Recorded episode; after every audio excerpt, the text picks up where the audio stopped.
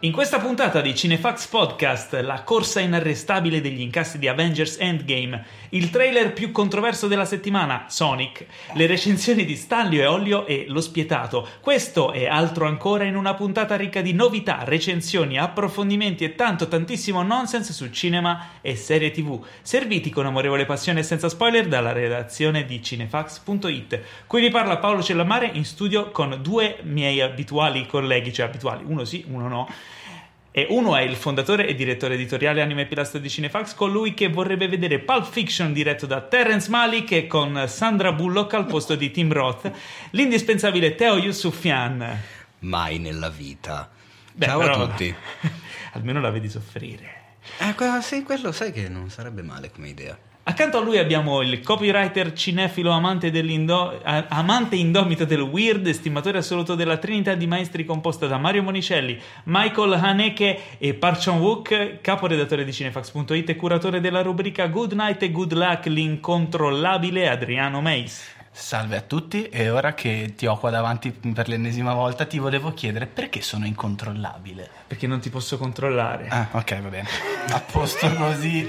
Perché non hai un joystick sulla schiena. Va bene, va per bene. decidere le- Vorrei. i tuoi movimenti. Ciao Paolo, buona- intanto buona settimana a tutti. Ciao. È una settimana piena, pregna e prugna Ricchi, di se roba. abbiamo una scaletta che è tipo quella Che è dei scalone. pompieri che si è Esatto. allungata all'infinito.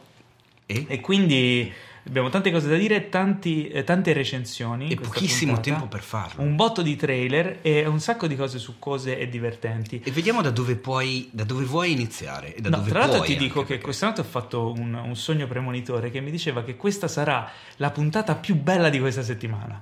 Senza contare i Game of Talks. Game of Talks è la puntata più bella di Game of Talks. Ah, ok, questa è la puntata più bella del, Del podcast esatto, regolare. esatto. Ma Quindi- io su questo non ho dubbi. Non hai dubbi, nemmeno io.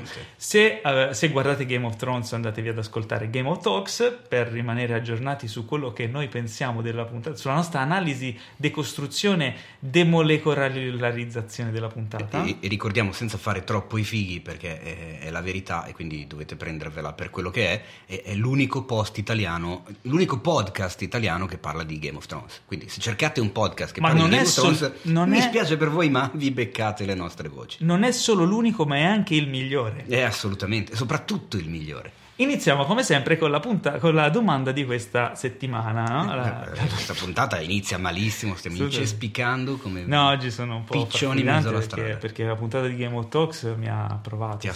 Molto, molto bella. E poi quando vedo te, vedo qualcun altro adesso. Per Oddio sapere chi, santo. ascoltatela. Eh, la domanda è questa. Ce la pone un carissimo ascoltatore, tra l'altro uno dei migliori ascoltatori di questa settimana, che è Vladimir Cannone, che è un'arma di distruzione sovietica. sovietica. O qualcos'altro. Quale genere, genere cinematografico, ragazzi state attenti, mettetevi la, la, la posizionatevi bene insieme in modalità quiz, quale genere cinematografico ormai fuori moda fareste tornare in auge? Quanti secondi ho per rispondere? 3. Eh, Rispondo prima io, prima che mi freghiate la risposta. il peplum. Bastardo. Ah, il pe- Cos'è il peplum? Perché è talmente fuori moda che probabilmente nessuno se lo ricorda. Il peplum è quel genere cinematografico che in, eh, in inglese si chiama sandalo e spada, che fa- secondo me è bellissimo, sword and sandal, che è praticamente il genere di film storico ambientato in, eh, in- non ambientato, comunque In un circoscritto le calzaturificio. situazioni bibliche Ah, e che quindi non è solo storico, ma anche epico-mitologico. Se Esatto, sì. Ok. Comunque dove ci sono dei personaggi con una tunica e dei sandali. Per esempio, buttiamoli un, non è un cinefact, però vabbè, un fatto storico. Primo film di Sergio Leone, Peplum. Eh sì, il colosso di Rodi. Bravo, sei ferratissimo te. Ma quindi non, cioè, per forza biblico no, basta che ci siano Mm, Basta che gli ci siano dei, dei sandali e delle E delle- tuniche, delle daghe, e delle spade. Esatto. Antichi Quindi romani, Ben-Hur, antica Grecia. Benuri, i dieci comandamenti. ok, Tu immagina i dieci comandamenti ok. rifatto oggi Con Sandra Bullock. la te- Ma perché devi metterci... Io non ho pa- Sì, allora sì, con Sandra Bullock, però in mezzo al Mar Rosso, nel momento in cui viene diviso da Mosè. Bellissimo. Con C'è lei, Sandra Bullock in con mezzo lei al a rallenti che... Meno male, così non O affoga. nell'arena in no. mezzo ai leoni. Esatto. Quindi, Vestita allora, da leone. tornerebbe in, moda la un, vedi, eh. tornerebbe in moda un genere che in realtà ci, ci- ci provano ogni 3-5 anni.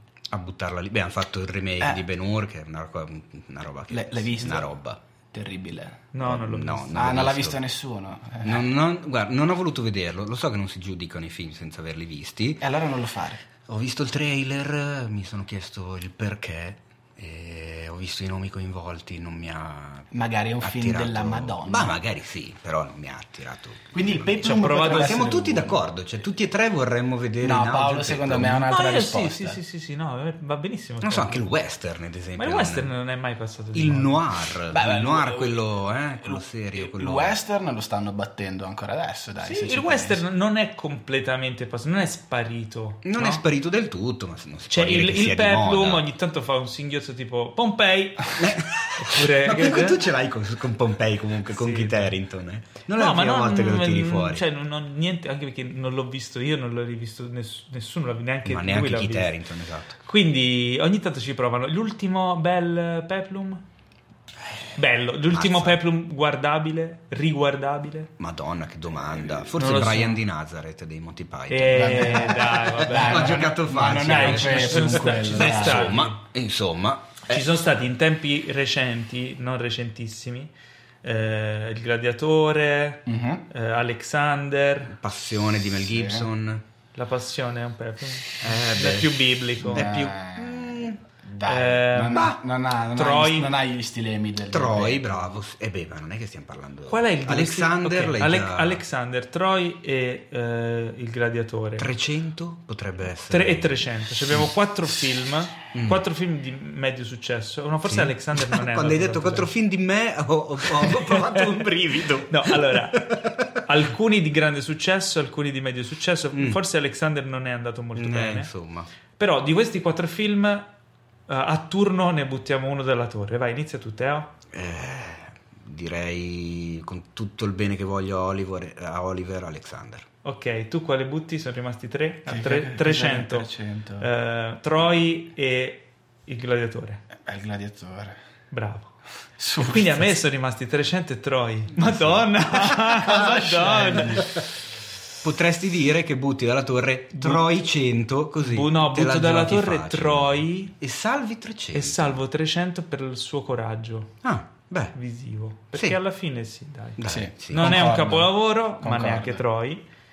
E quindi dai, almeno prova a fare qualcosa Però di allo diverso. stesso, allo stesso modo anche il western, comunque di cartucce ne spara qualche d'una ancora adesso, direi. Cioè, Sì, una beh, delle, ora ultime, c'è- una c'è delle ultime puntate che, che avete fatto, se non ricordo male, hai parlato di Bone Tomahawk, che è un bel, è un bel Bellissimo. film. E- Eh, il Grinta eh, con Jeff Bridges è un bel film. Insomma, qualche bel film western eh, sta I uscendo. Magnifici per- Sette. No, con- quello, No, quello no. magari no.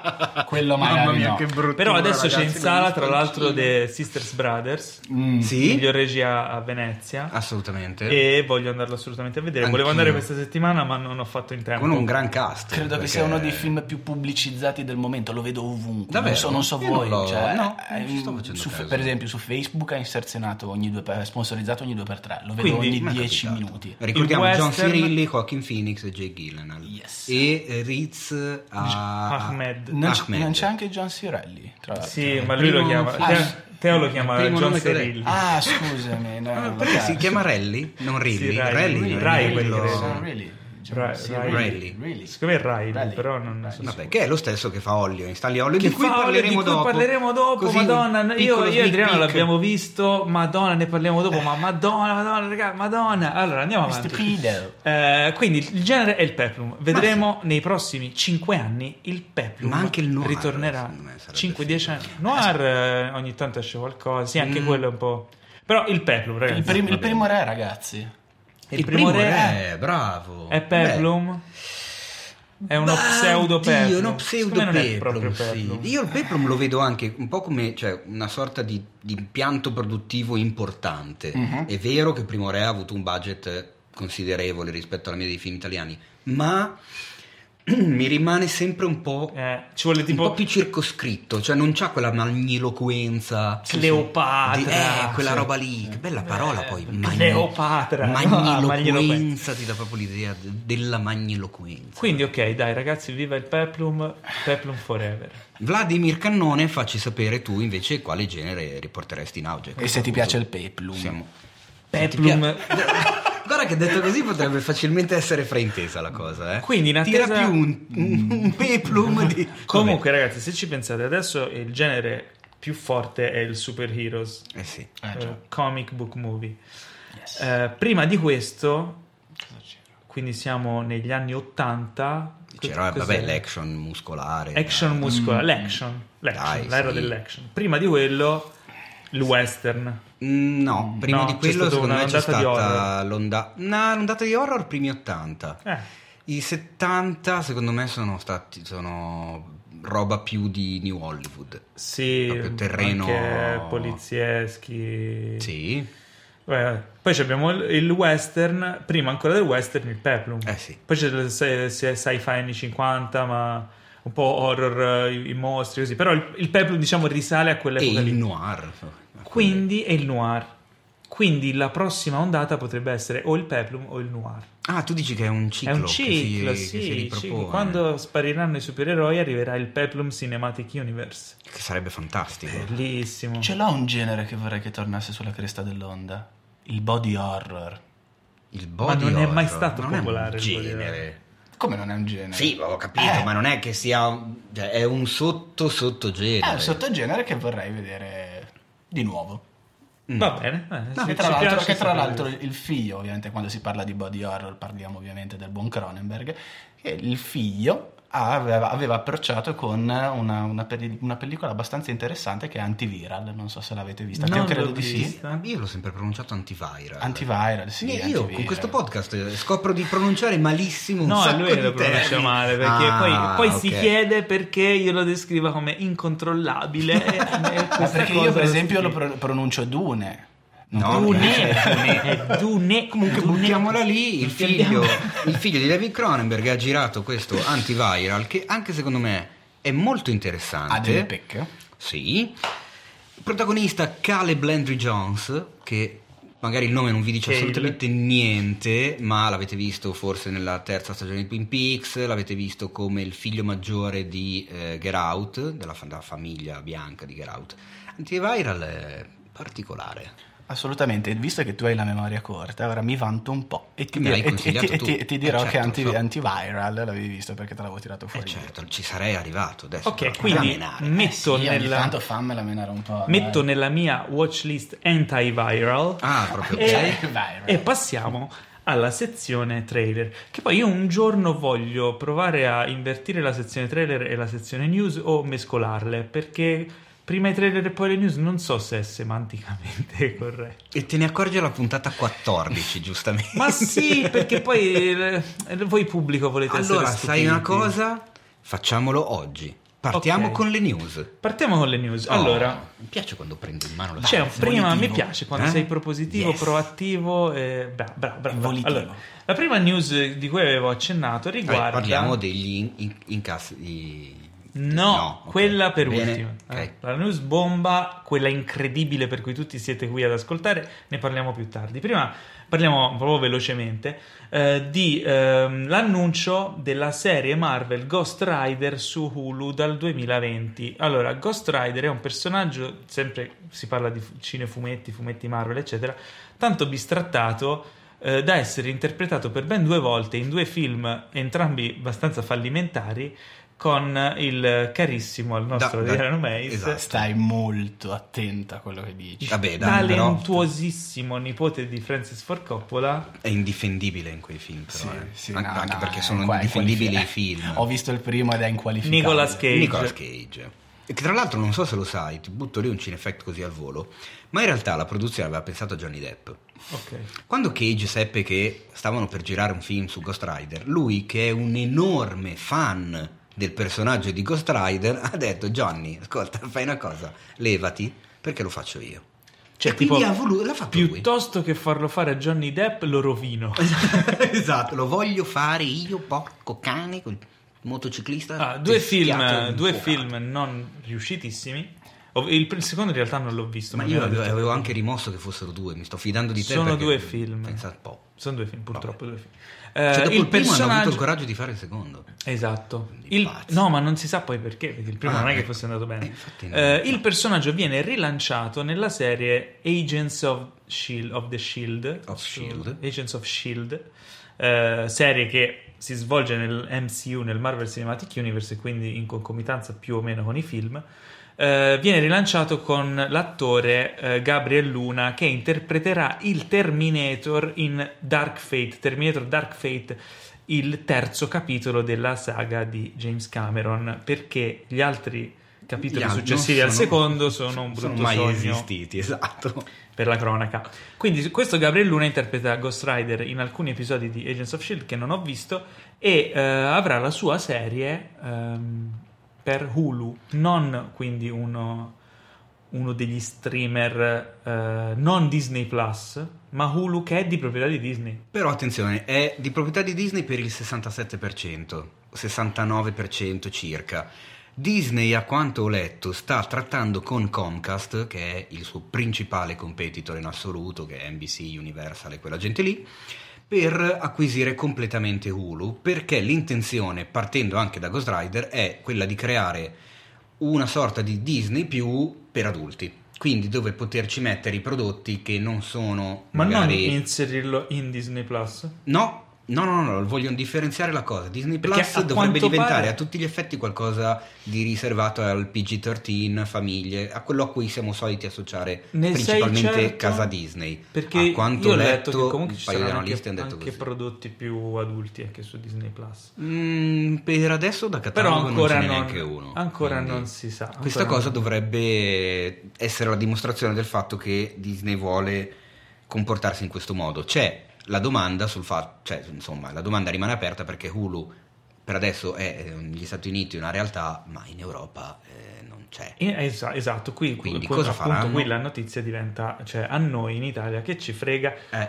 relativamente, perché in realtà Hulu, che ehm, da noi, le cui serie di Hulu vengono da noi distribuite su varie piattaforme, produce roba molto interessante e qui scavallo nella sezione trailer per un attimo perché è uscito il trailer di The Handmaid's Tale, serie appunto di Hulu che è arrivata alla terza stagione e questo trailer, teaser trailer, così annuncia la terza stagione.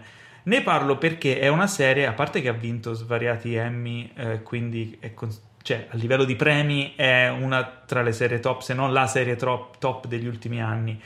E l'ho visto entrambe le prime due stagioni ed è la serie top degli ultimi anni, cioè ragazzi, assolutamente da non perdere. io ammetto che mi mancano ancora colpevolmente solo due puntate della seconda stagione. Concordi? E non chiedermi perché non le abbia ancora viste, perché sono un po' indietro.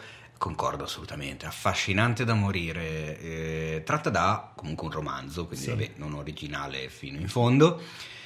Però l'universo in cui è ambientata è agghiacciante. e- È molto attuale, tra l'altro, Molto. comunque fa riferimento alla situazione della Eh sì. donna che eh, in un futuro distopico viene totalmente sottomessa a livello sociale. Ehm, Cioè, e- è, pla- è pla- è, mm, come si dice, è tristemente e spaventosamente plausibile. come Esatto, futuro, quella è la cosa più terrificante Eh della sì. serie. Assolutamente non voglio dire più, No, guardatela esatto. a tutti i costi perché secondo me è dopo Breaking Bad. Mace, eh, l'hai vista? Non l'hai vista? Concordo.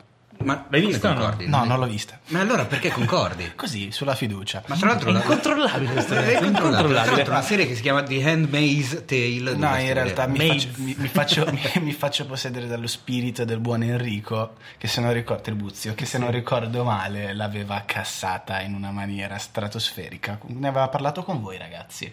Perché Eh, non ma era- Enrico, eh, Enrico, noi gli vogliamo bene anche per questo. Comunque, probabilmente, secondo me, è nel pantheon delle migliori serie TV mai fatte. Lì, insieme a Breaking Bad, insieme a The Wire, a Il Soprano. Atmosfera clamorosa, protagonista spettacolare. Elizabeth Moss. Elizabeth Moss al suo, cioè Impressionante. quella donna è incredibile. Comunque, eh, ne parleremo quando uscirà la terza stagione. Che eh, se non sbaglio, se non sbaglio, non mi sono segnato la data, ma è imminente eh, a giugno comunque. Ehm, sono super infoiato. Si vedono delle cose nel teaser che non ti dico Teo perché non hai finito di vederla, ma non lo No, direi anche perché molti di voi magari. apposta. Però un bel, una bella, insomma, bel, bel, figo. Molto bene. Quindi nulla. adesso andiamo avanti con la news a parlare del clamoroso, incredibile risultato degli No, incassi. no, di- prima parliamo di una cosa molto importante. Eh, Amy Pascal, sai, sapete chi è Amy Pascal? Sì. Sì? E Sì. chi è? Dai, ti interrogo. È una produttrice che lavorava per Universal, giusto? No, sei fuori. Dai. Quasi. fuori Eh, strada. eh, beh, non è Ti Universal. aiuto, ti aiuto. È il boss, è stato negli ultimi anni il boss Sì. della Sony Pictures. Ah, Sony ora è passata alla E ora è passata agli Universal. Universal. Cioè, Vabbè, non vedi che stiamo... c'era la Universal. Eh, ma non stiamo parte. parlando di Pinco Panino. È una produttrice, tra l'altro, che ha, ha avuto diversi film di successo, ma anche negli ultimi anni alcuni tonfi. Tipo Venom.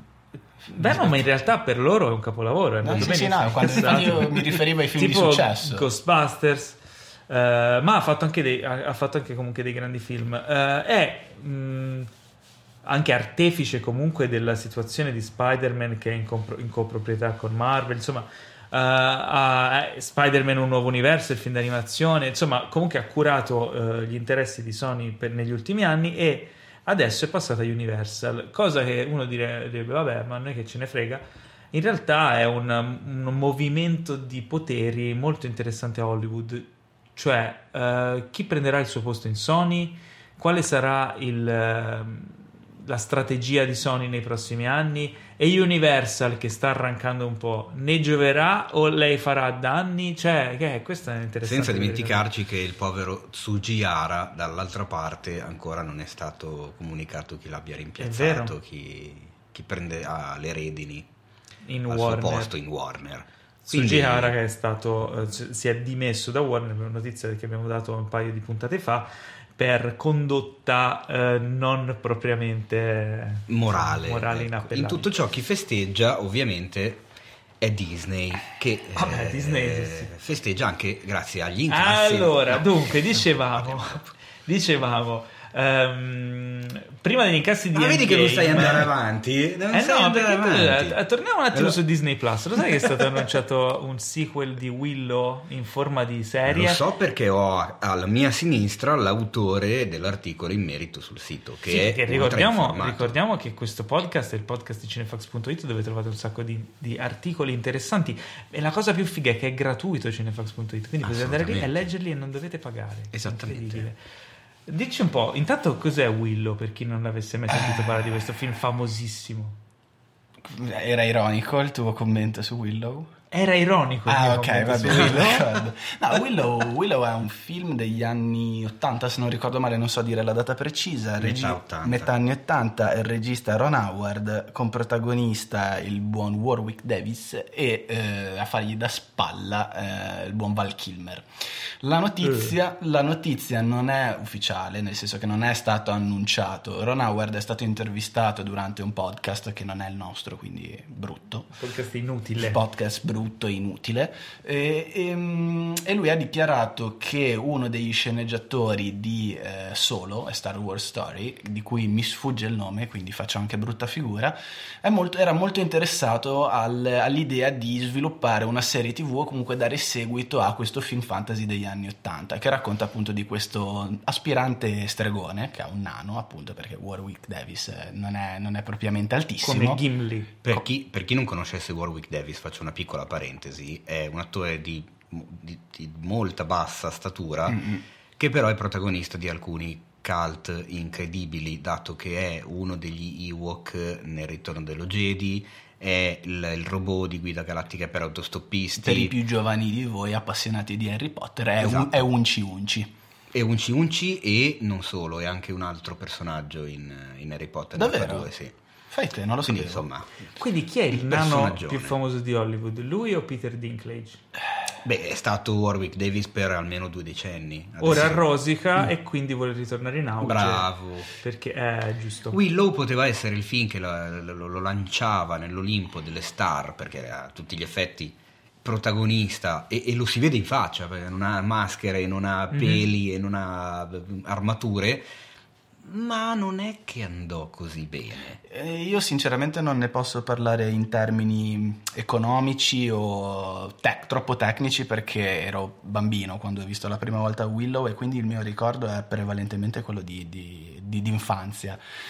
E l'ho rivisto di recente e a me è piaciuto, nel senso anche riguardandolo con, con gli occhi di, di un trentenne, eh, è un film che, che, comunque ha delle atmosfere molto molto particolari tra tra il romantico e il poetico, quindi le atmosfere tipiche del fantasy, ma anche molto cupe, perché c'è la strega, la strega regina, che è la Bavmorda, che vuole uccidere questa bambina che, eh, secondo una profezia, porrà fine al suo regno di, ovviamente, di angherie e soprusi. Beh, comunque è un film di Ron Howard. Sì, sì, e quindi cioè. fondamentalmente è un, è un, cult, un piccolo cult di, n- n- nascosto, di quelli, di quelli, da andare a reperire con cura, con mi il lanternino. Mi hai fatto venire voglia di recuperarlo. E... Io l'ho, anch'io l'ho visto visto da piccolo e non ho molte ricordanze. E quindi eh, chiudendo la, la, la, chiudendo la... Cos'è che non hai molta, molta ricordanza? ricordanza. Sì, sì, la ricordanza. Ma, non lo conosci il termine ricordanza? No, ma mi ricorda la deliranza di Alice in, di Alice in Wonderland di Tim Burton e mi viene Quindi chiudendo, chiudendo la, notizia che non è stata annunciato, ma Ron Howard ha detto che ci sono i soggetti in causa, ossia questo sceneggiatore di cui di nuovo non ricordo il nome,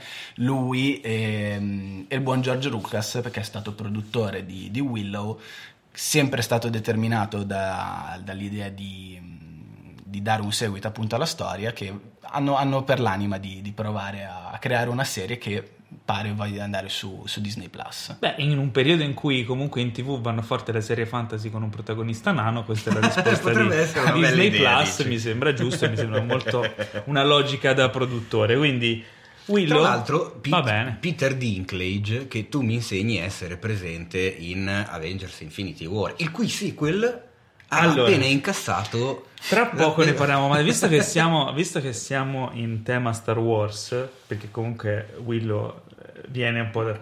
Mm? Sì, cioè, alla, alla, un è, una produzione Lucasfilm, sì. il film originale. Sì. Lui era venuto appena dai, dagli Ewok Ehm, c'è una notizia molto triste che ci ha eh sì, colpito questa settimana ed è la morte di eh, Peter Mayhew.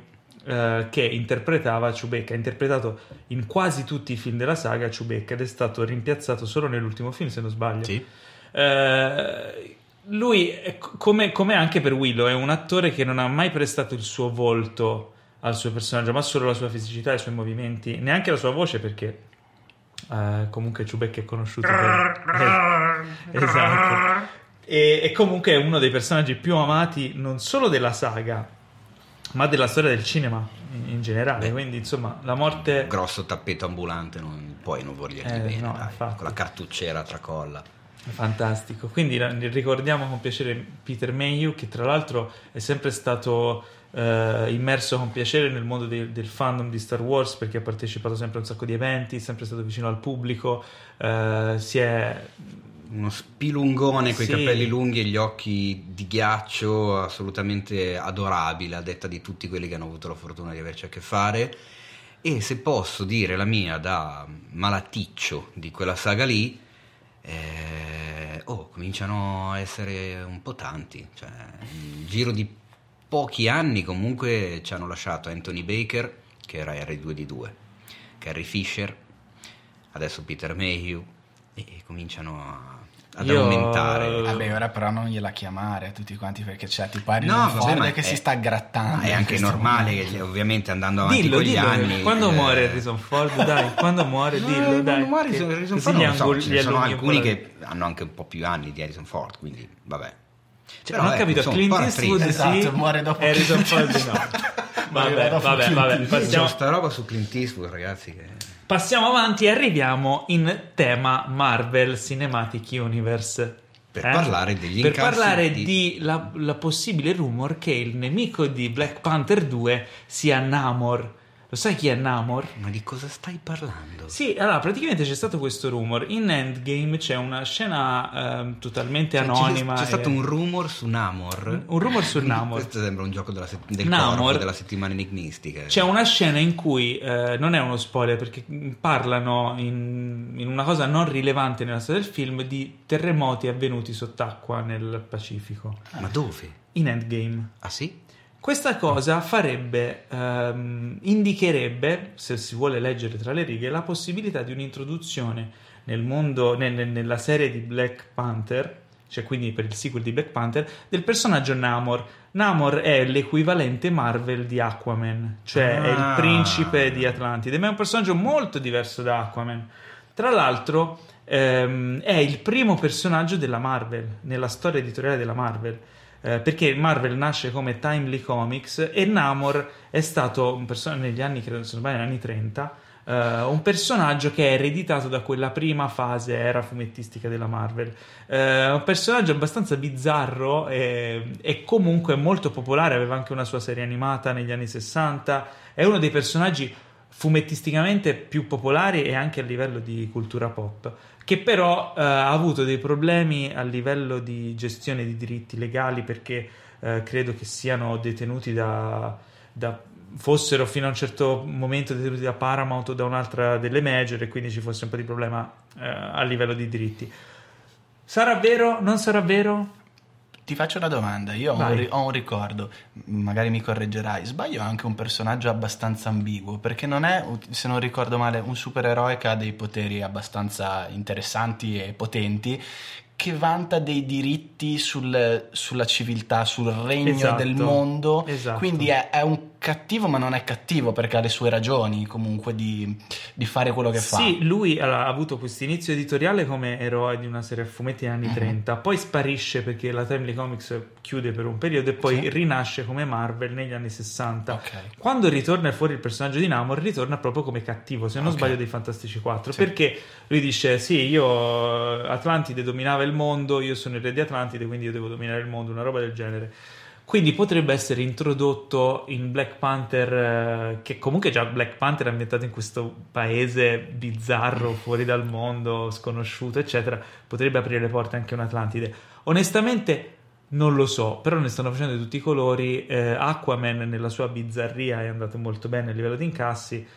Se la Marvel crea una cosa simile, ma fatta con il suo spirito, con una sua inventiva diversa, con un po' di originalità, chi lo sa, potrebbe essere vero come non Ma vero. un'altra questo. domanda che sorge spontanea è: dopo Black Panther, sentiamo la necessità di Black Panther 2? Beh, a livelli di Noi incassi, no, quel ma film No, no, no, vabbè, lascia, lascia stare, lascia stare inca- lascia stare gli incassi, Teo. Pensiamo al prodotto. Allora, il- sicuramente mh, è tra i migliori film della Marvel. Non è il migliore, non è un capolavoro, non è un capolavoro del cinema, è un film che intrattiene, ha la sua funzione e inoltre ha una funzione molto importante per generazioni eh, di ragazzi afroamericani, africani, eh, minoranze che, che poi non sono neanche tanto minoranze se consideriamo l'intero mondo, che hanno finalmente una rappresentazione iconografica in un mondo di eroi che si meritano perché Dove, eh, dove non c'è soltanto il protagonista, ma c'è l'antagonista, il coprotagonista, la coprotagonista, cioè la forza di tutto, Black sì. Panther è anche quella che i ragazzini afroamericani o africani, eccetera, potevano finalmente scegliere con quale personaggio identificarsi, perché ne avevano tanti nello stesso film e non, non era mai successo una roba del genere. Vedere è stato un un- fenomeno pop eh,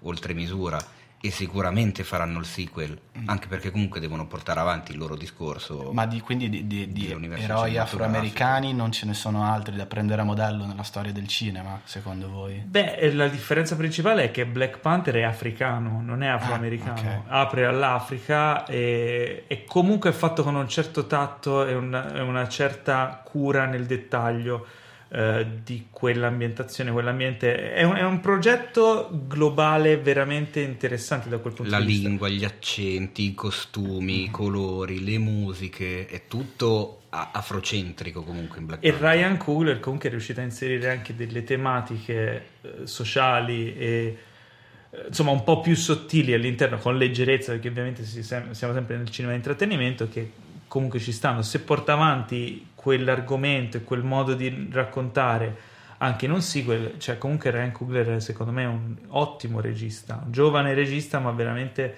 interessante con delle idee forti e che può riuscire a inserire nel cinema di intrattenimento quel qualcosina in più che lo, che lo rende un passettino sopra. Io sarò incontrollabile, Bastian contrario, ma se fossi un ragazzino di colore, il mio modello come eroe sarebbe Ghost Dog.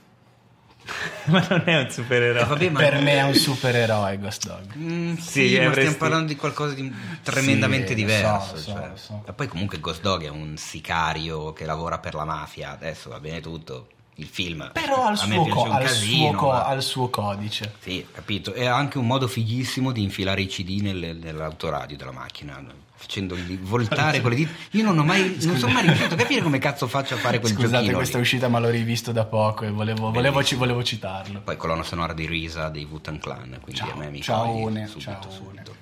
Allora, prima di passare ai trailer, eh, parliamo finalmente di una piccola news che non ha per niente sconvolto il cinema mondiale. Ma assolutamente. Come un terremoto, Ma non so neanche se, se l'abbia detta qualcuno prima di noi. Secondo me la No. stiamo dicendo noi così, come pam. Ah no, noi l'abbiamo preannunciato nella Flash. scorsa puntata che avremmo monitorato abbastanza da vicino gli incassi di Avengers Endgame, questo piccolo film indipendente uscito due settimane fa, eh, che, che forse avrete sentito parlare, ma se no eh, vi consiglio di andare a informarvi. E abbiamo fatto anche una scommessa. Eh, secondo Teo, questo... Senza niente in palio. senza niente in palio purtroppo. Secondo Teo, questo filmetto insignificante non avrebbe mai potuto raggiungere eh, nella classifica degli incassi storici mondiali del cinema di tutti i tempi. Senza il calcolo dell'inflazione. Sì, perché il valore dei soldi cambia, quindi diciamo solo con il mero numero di quanti soldi ha incassato, eh, al primo posto c'è Avatar con 2 Punto 700, 2 miliardi 2 miliardi. 788 milioni. Ok, di dollari. di dollari. Eh, al secondo posto c'è Titanic. C'era. C'era. Teo dice che non superava Avatar Avengers Endgame. Io ho detto, ma secondo me Io ce, ce la potrebbe detto, fare. Forse arriva Titanic. Forse arriva. Titanic. Una settimana dopo siamo qui a raccontarvi che al Pazzesco. secondo posto non c'è più Titanic, quindi il buon James Cameron non ha più diretto i due film in cima alla classifica, ma ha diretto il primo e il terzo perché al secondo c'è Avengers Endgame che in una settimana In una settimana, ormai in 12 giorni, In 12 ha raccolto giorni- 2 miliardi e 193 milioni di dollari. Tra l'altro, al momento... superando di 6 milioni No, Titanic. No, superando di... s- eh, sì, esatto. 6 milioni di Titanic, quindi proprio è lì, filo di lana, prima, prima di pen registrare pen. il podcast, 5 minuti fa era sotto e tac, ha superato. Tra l'altro, attenzione perché le st- sono ancora stime. Noi stiamo registrando la puntata quando non ci sono ancora eh, gli aggiornamenti della giornata di oggi. Quindi, Potrebbe probabilmente nel momento in cui state ascoltando, eh, sicuramente si è alzata la cifra. Quindi adesso la domanda non è più se raggiungerà Avatar, ma quando. Perché Quindi ho eh, vinto? a sto punto Mi allora, stai, mi mancano, stai già... mancano 600 milioni di dollari, che non è come dire una passeggiata Eh, scusa. pacchetto di figurine, eh? Cioè, Però, ah, facciamo così, cane, io, io ci cioè. tengo a vincere questa scommessa. Eh, quindi Se andrai a vedere Endgame 12 volte al No, giorno. però se arriva lì che mancano 2-3 milioni ce li metto io. Comunque, a No, parte la gli cosa scherzi, è veramente imbarazzante, ma adesso non è solo al secondo posto della classifica dei maggiori incassi eh, mondiali, ma è già salito all'ottavo posto della classifica degli incassi eh, statunitensi, all'ottavo posto di sempre, e quindi Ok. sta già raggiungendo, e gli mancano tipo due sputi per raggiungere il primo film degli Avengers, ha sorpassato film come Gli Ultimi Jedi, Gli Incredibili 2, Cavaliere Oscuro, Star Wars... Ora, ora voi vi Sta chiederete... cavalcando a una velocità impressionante. Ora voi vi chiederete come fa a essere al secondo posto mondiale ma solo all'ottavo posto americano. Questo dipende da come sono distribuiti i soldi che ha incassato. Certo. Uh, Avengers Endgame ha uh, un 28.3% dei suoi incassi totali derivanti dal mercato statunitense, mentre il restante, la restante parte, uh, il 71.7%, re- equivale al resto del mondo. Scusa Paolo, Quindi, se il eh, 28,3% arriva dagli Stati Capito, Uniti, ce l'ho scritto lì, È non è normale che- che il 71, cioè basta fare So, il calcolo. non Non è fare- che ti devi far- girare a leggere che poi si sente che ti stai girando. No, stavo cercando così. di girarmi senza farlo sentire. Eh, ma si mannaggia. sentiva. E fatto e anche fai- se non si fosse sentito io sono stronzo lo faccio notare. Grazie, Teo. Eh? Però hai perso. Comunque Hai volevo quasi dire... perso. volevo Voglio dire- fammi finire di Eh, spiegare no, Aspetta. vabbè, dillo. vai, vai, vai. Questo valore non è, eh, non è diciamo, la norma varia da film a film. Per esempio, ci sono film come Black Panther che hanno incassato una percentuale molto più alta negli Stati Uniti che nel resto del mondo, ma eh, lo accomuna eh, a, ad Avatar, perché anche Avatar più o meno è intorno a quelle percentuali del 28% negli Stati Uniti. Perché si fa questa differenziazione, Teo?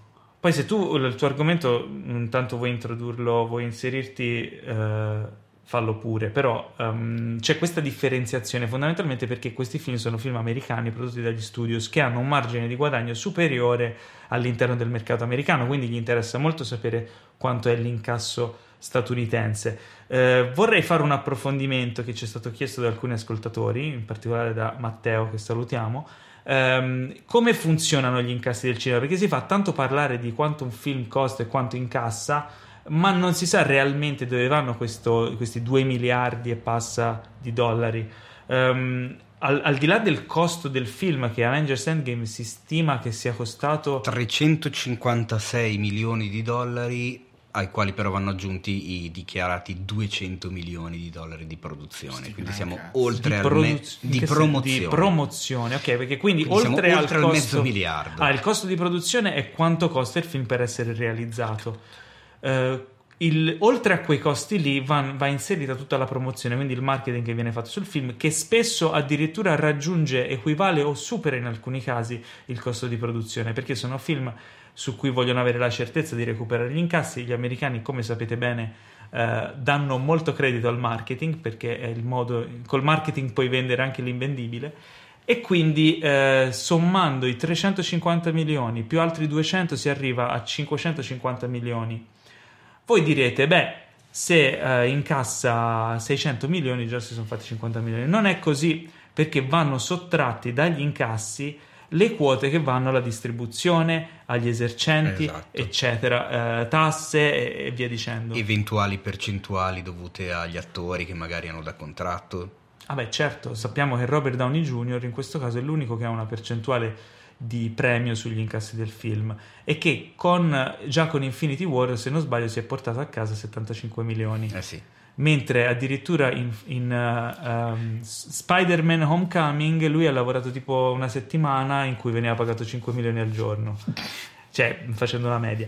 Quindi, allora, uh, se voi ci pensate, fate um, ad esempio, togliete la metà dell'incasso perché va a tutte queste altre parti, cinema, distributori, eccetera e all'estero, cioè pa- nei paesi tipo europei o fuori dagli Stati Uniti, la percentuale di ricavo della, della, degli studios è ancora inferiore. Quindi sapete bene che per recuperare 550 milioni servono più di un miliardo e 100 milioni.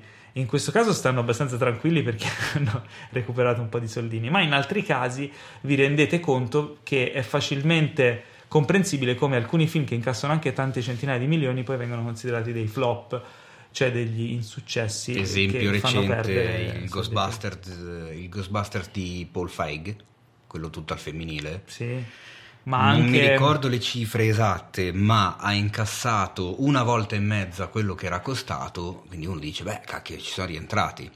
In realtà no, è comunque considerato un super flop perché Sony aveva calcolato che, dovesse, che cioè, avrebbe dovuto incassare tre volte il costo di produzione, quindi non ci sono stati dentro, neanche se uno vede la cifra, dico a caso, costo 200, incasso 350, tu dici, beh, cazzo, gli è andata bene, neanche un po'.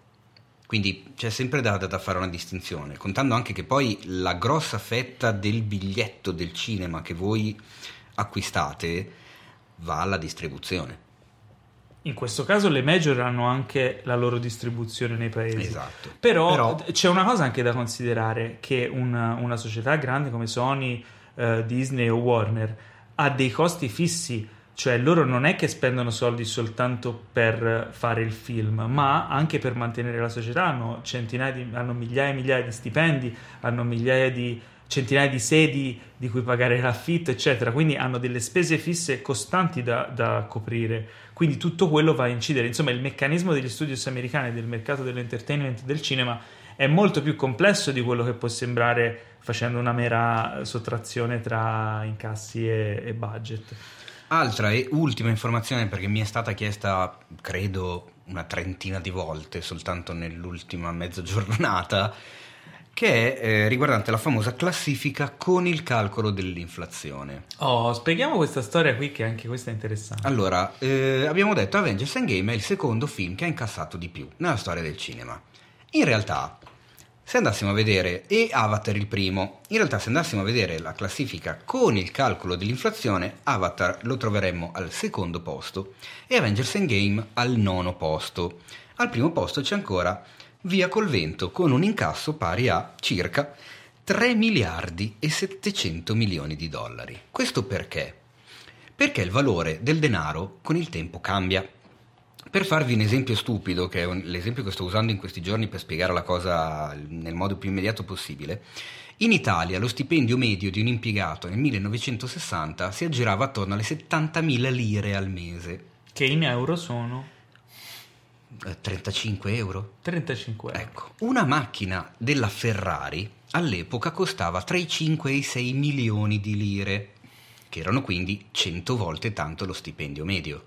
Ma capite bene che tra i 5 e i 6 milioni di lire oggi stiamo parlando di 2500 3000 euro. Non ve la comprate una Ferrari con 3000 euro. Ok. Quanto costa una Ferrari? Più o meno 100 volte tanto lo stipendio medio mensile di un impiegato. Quindi il rapporto mh, si mantiene costante, ma il potere d'acquisto del denaro cambia con il tempo. Quindi, perché si fanno le classifiche degli incassi con il calcolo di inflazione? Perché se un film nel 1940 ha incassato 10 milioni di dollari, chiaramente non sono equiparabili ai 10 milioni di dollari del 2019. Quindi bisogna prendere il valore nominale del denaro, del dollaro, nel 1940 o quando è, e calcolare quanto vale adesso quel dollaro. Cioè, lo sai che Via col vento... Si sarà capito quello che come Secondo me sì, ma spiegato. Ok. ti dico, Via col vento, negli Stati Uniti solamente, che è uscito nel 39, incassò oltre 200 milioni di dollari nel 39. Dici, ah cavolo, 2000 200 milioni sono tanti, ma aggiustati, cioè eh, adattati con l'inflazione, adesso sarebbero un miliardo, un e miliardo e 800, 800 milioni. che è il doppio del film più redditizio eh, di oggi negli Stati Uniti, se vai a vedere la classifica odierna. Sì. Esattamente il doppio. Posso farvi una domanda? Sì? Stavo guardando ora l'elenco dei film, quelli con aggiornato con l'inflazione e quelli senza. Quelli senza, se guardi l'elenco dei film, da, noi, a- da, da me si direbbe che c'è un sacco di rumenta in mezzo, c'è tan- tanta roba di non grande livello. Ultra commerciale. Se- No, se- ma non è questione di ultra com- 5-6 mi pare ormai siamo della non è Disney, questione di ultra commerciale, proprio, c'è, c'è della roba che è di qualità scarsa, ok, a livello cinematografico. Concordo. Se vai a guardare quelli con l'in- l'inflazione aggiornata, ci sono praticamente solo film della Madonna. Quindi la mia domanda è: com- come mai? Cioè, eh, Secondo me è Perché facile. ci sarebbero da considerare un miliardo di altri cioè, fa- fattori. facciamo capire Allora- un attimo agli ascoltatori. Paolo, leggi due titoli. No, aspetta, perché No, quelli eh. che sta vedendo Paolo sono riferiti soltanto al mercato americano. Ah, Io- io Però, beh, c'ho più o soltanto- meno credo che non è che vari così tanto. Però immaginatevi un tempo in meno. cui la televisione non c'era, in cui un film rimaneva in sala per anni, non un anno, anni, perché l'unico modo per vederlo era al cinema. E quindi tu in quegli anni, a parte che aveva più tempo per incassare, lo andavi a vedere anche più volte. E i film spazzatura non riandavano di nuovo al cinema perché incassavano poco e quindi il cinema non voleva perdere eh, soldi. Quindi un film come Via col vento, magari tu te lo andavi a vedere sei volte in tre anni, non lo so, e mandavi, andavi con tutta la famiglia, andavi con gli amici più volte, capito? Erano, erano film in tour, quindi è normale che un film come Via col vento, che poi magari è tornato al cinema anche n volte nel corso degli anni perché è un Eh sì, classico, no? calcolato anche quello. I capolavori rimangono, ovviamente i film non aggiornati sono film più recenti e quindi possono essere dei fenomeni del momento ingiustificati come un Jurassic World o un Fast and Furious I, 7. i Minion. Cioè. Allora, Eh, la classifica con quello. il calcolo del- dell'inflazione attualmente eh, a livello mondiale, adesso che è stato scalzato dal decimo posto il risveglio della forza, al decimo posto troviamo Lo squalo di Steven Spielberg del 75. Al Capolavoro. nono posto abbiamo detto Avengers Endgame. Sopra di, sopra di lui c'è Dottor Zivago del 1960 con un grandissimo Omar Sharif. Sopra ancora andiamo e troviamo i Dieci Comandamenti, guarda qua che si torna al peplum di cui parlavamo prima, un film addirittura del 1956. Poi ancora sopra un altro film di Steven Spielberg, ovvero E.T. l'extraterrestre dell'82. Quanto è incassato? Al, al calcolo diciamo aggiustato e tra l'altro aggiustato al 2017 quindi ci Ok. sarebbe da fare un ulteriore aggiornamento al 2019 eh, quasi 2 miliardi e mezzo Wow. Sopra ancora c'è Tutti insieme appassionatamente del 65 con una grandissima Julie Andrews che ha incassato poco, più, poco più di E.T. Al quarto posto troviamo Guerre Stellari, il primo film del 77 che è il primo a sfondare il muro dei 3 miliardi di dollari. Ancora più sopra Titanic, ancora più sopra Avatar e al primo posto appunto Via col vento, film del 1939, il film più vecchio di tutti a rimanere ad essere in Comunque la performance di Avatar e Titanic è notevole, eh, se ci pensi. sono ancora aggiornati appunto con l'inflazione, sono ancora al secondo, al terzo posto di sempre, che non è malaccio. Ed è insomma. una classifica molto eterogenea questa. Assolutamente, c'è fantasy, c'è il musical, c'è lo storico, c'è il dramma, Però, eh, c'è la porcherie- fantascienza. Però la qualità rima- è sì, molto alta. Il quasi horror anche, perché lo squalo, ragazzi, non so se ve lo Sì, ricordate, sì, sì, ma non è proprio leggerino. Ah, sì, sì, sì. No, porcherie non ce ne sono. Non ce ne sono. No, alla fine non ce ne sono, direi. Va bene, comunque, eh, questo un po' vi dovrebbe chiarire l'idea di come funziona, poi magari eh, fate le vostre domande se volete che ne parliamo anche nelle prossime puntate, magari più avanti potremmo approfondire la cosa anche vedendo come va la situazione perché continueremo a seguire questa cavalcata inarrestabile di- Domanda, di Endgame. nella prossima puntata del podcast, a quanto, quanto gli mancherà Endgame a passare Avatar? Secondo me l'avrà passato. Addirittura? Beh, tieni conto che un film ha una percentuale di, di drop, cioè di calo degli incassi di settimana in settimana che crea una sorta di, di- di parabola discendente. Quindi le prime settimane sono quelle in cui incassa di più, tranne rari fenomeni in cui c'è un'onda lunga di, di gente che lo va a rivedere e rivedere come fu per Però stiamo Titanic. per parlando esempio. del fatto che dovrebbe beccare di media 100 milioni al giorno da qui a settimana prossima. Ci- Non so se sono ci sono tanti. nuovi mercati che apriranno. No, ormai è uscito dappertutto. Potrebbero volerci due settimane Ah, in effetti. ecco, altro dato interessante, nella sola Cina Endgame si è beccato mezzo miliardo di dollari, che Eh. non è fatto male ed è, un mercato, ed è un mercato enorme che si è aperto da poco. Quindi, Strano, tu cosa dici? Tu dici di no. Non, non supererai questa settimana. Eh, come hai detto tu, ci, ci siamo scambiati via WhatsApp dei messaggi in questi giorni. È talmente fuori scala sto film, è talmente fuori da, da- ogni previsione che magari sì, cioè, a questo punto veramente essere. non si può sapere un cazzo.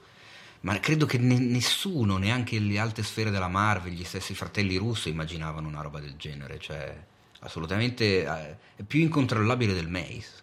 È probabile. È probabile. Comunque, eh, loro lì degli studios sicuramente non riescono a immaginare come sia possibile che eh, rilasciando un trailer come quello di Sonic la gente non rimanga affascinata da questo personaggio in CGI ma eh, in- invece inaspettatamente si crea un fenomeno di blasting online eh, questa settimana è uscito Sonic, il trailer del film tratto dal videogame famosissimo, iconico della Siga, con Jim Carrey nei panni del cattivissimo Dr. Eggman eh, e eh, nei panni di Sonic, il protagonista, un obbrobrio di CGI inguardabile. Una non solo orrenda. agghiacciante, cioè il, il Cioè, maestro degli incubi. brutto apposta. Aspetta, non so aspetta perché mi permetto di correggerti. È un film sulle origini di Sonic, da quanto ho capito. Ah. Infa- infa- infa- aspetta, Quindi dopo cambia, dopo cresce e diventa bello. Stavo arrivando al fatto che Jim Carrey in- non in persona, non è ancora Dr. Eggman. Ci arriva tipo alla fine del film, Mi immagino. hai spoilerato. Ora non ho più alcuna necessità di vedere Porco cane, volevo così tanto vederlo e adesso Porca volta. sei si vede, si, vede, si vede nel trailer.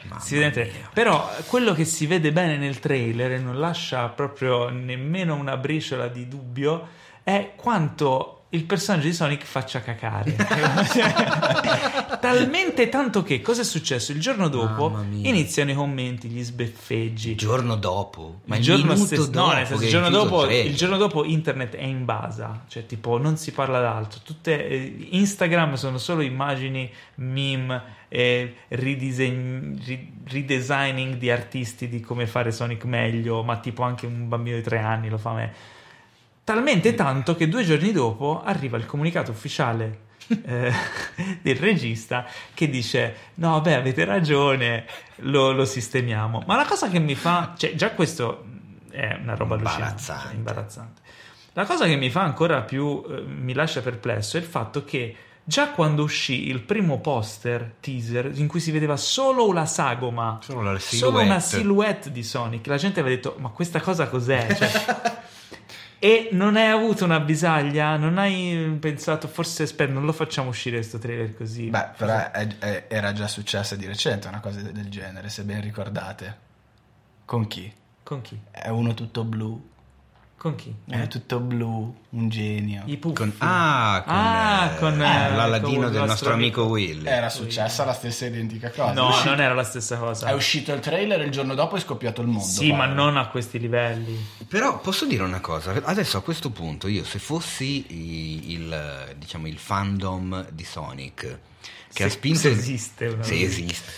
No, se fossi quelli che si sono lamentati di Sonic, a questo punto aspetterei la prossima versione di Sonic per fare lo stesso identico bordello e vedere cosa dicono loro, perché a questo punto è divertente. Allora, cioè, se veramente siamo arrivati al punto che sta, sta- sta cazzo di gentaglia, perché è gentaglia, una, una roba che produce una roba del genere senza neanche rendersi conto, senza avere il minimo gusto. Perché basta avere un- un- una minima di buon gusto per rendersi conto che è, un- che è una schifezza quell'essere lì, è veramente brutto. E non hai neanche le palle per mantenere la tua posizione e dire no, si fa così perché a noi piace, vaffanculo, vi Ma il fatto- abituerete. Il fatto è che lui l'aveva fatto dopo il Tu poster. ascolti i fan e dici no, avete ragione, lo rifacciamo, ma sei un cretino. Cioè non meriti veramente niente. E allora ti meriti che la gente ti dica che anche il prossimo fa cagare uguale. E voglio vedere cosa fai. Cosa fai? Lo rifai ancora? Quando non esce uscito- più sto film. Quando era uscito il primo poster, il regista aveva detto: No, ma aspettate di vederlo perché noi siamo riusciti nell'impresa impossibile di renderlo realistico e integrato con il mondo reale. No? Cioè, come se a, a- Che cazzo come se A ci fosse bisogno di una cosa del genere. Cioè, tipo, ok, tu vuoi fare il regista di una cosa del genere e non hai visto Roger Rabbit, vai via, no?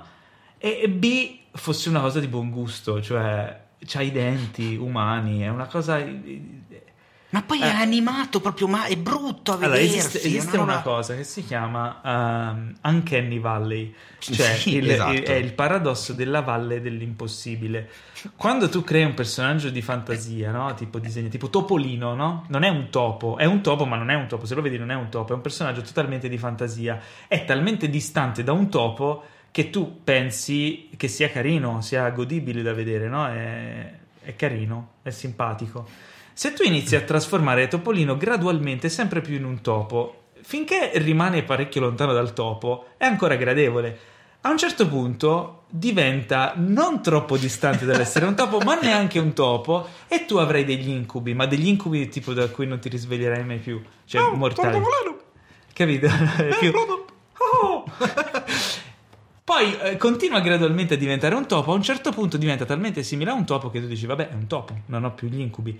Quella- quel gap tra non essere ancora un topo e non essere ancora Topolino, quella è la valle dell'impossibile, anche Annie Valley, quella che ti fa voler strapparti gli occhi. Ecco, Sonic è lì, è lì che aspetta Topolino. Dopo questi commenti io voglio una recensione congiunta di Paolo e Teo di quando- uscirà Sonic. Lo andate, Ah, a, lo andate a lo vedere a, a braccetto insieme in sala e poi una recensione la scrivete a quattro mani. Facciamo il podcast in diretta mentre Ah, vediamo io- il no, film. raga, a parte gli scherzi, io lo voglio vedere perché questo trailer non è tutto da buttare via.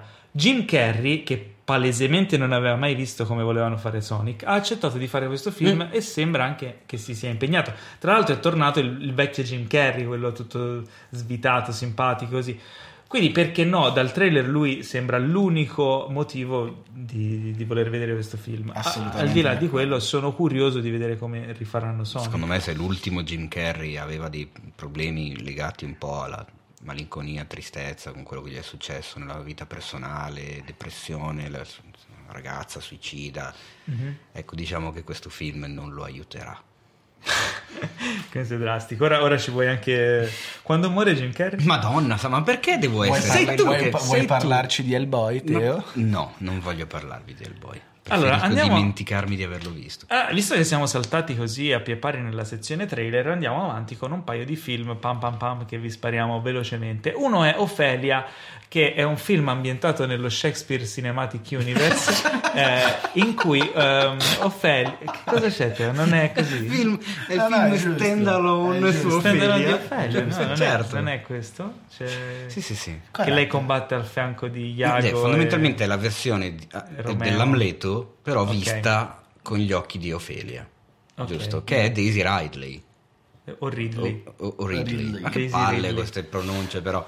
La protagonista di Star Wars, giusto? Star no, Star, Wars. Star Wars. eh? Star Ok. Wars. Star Wars. Star Wars. To Heaven.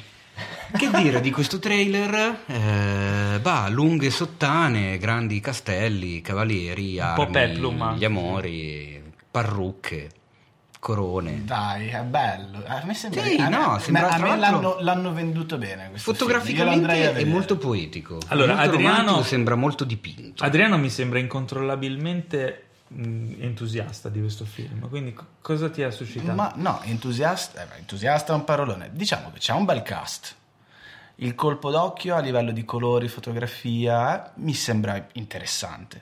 Bisogna vedere come l'hanno sviluppato, però per un primo sguardo il trailer di due minuti e rotti, il film mi è stato venduto bene, nel senso lo andrei a vedere. Però noi sappiamo già che fine fa Ofelia.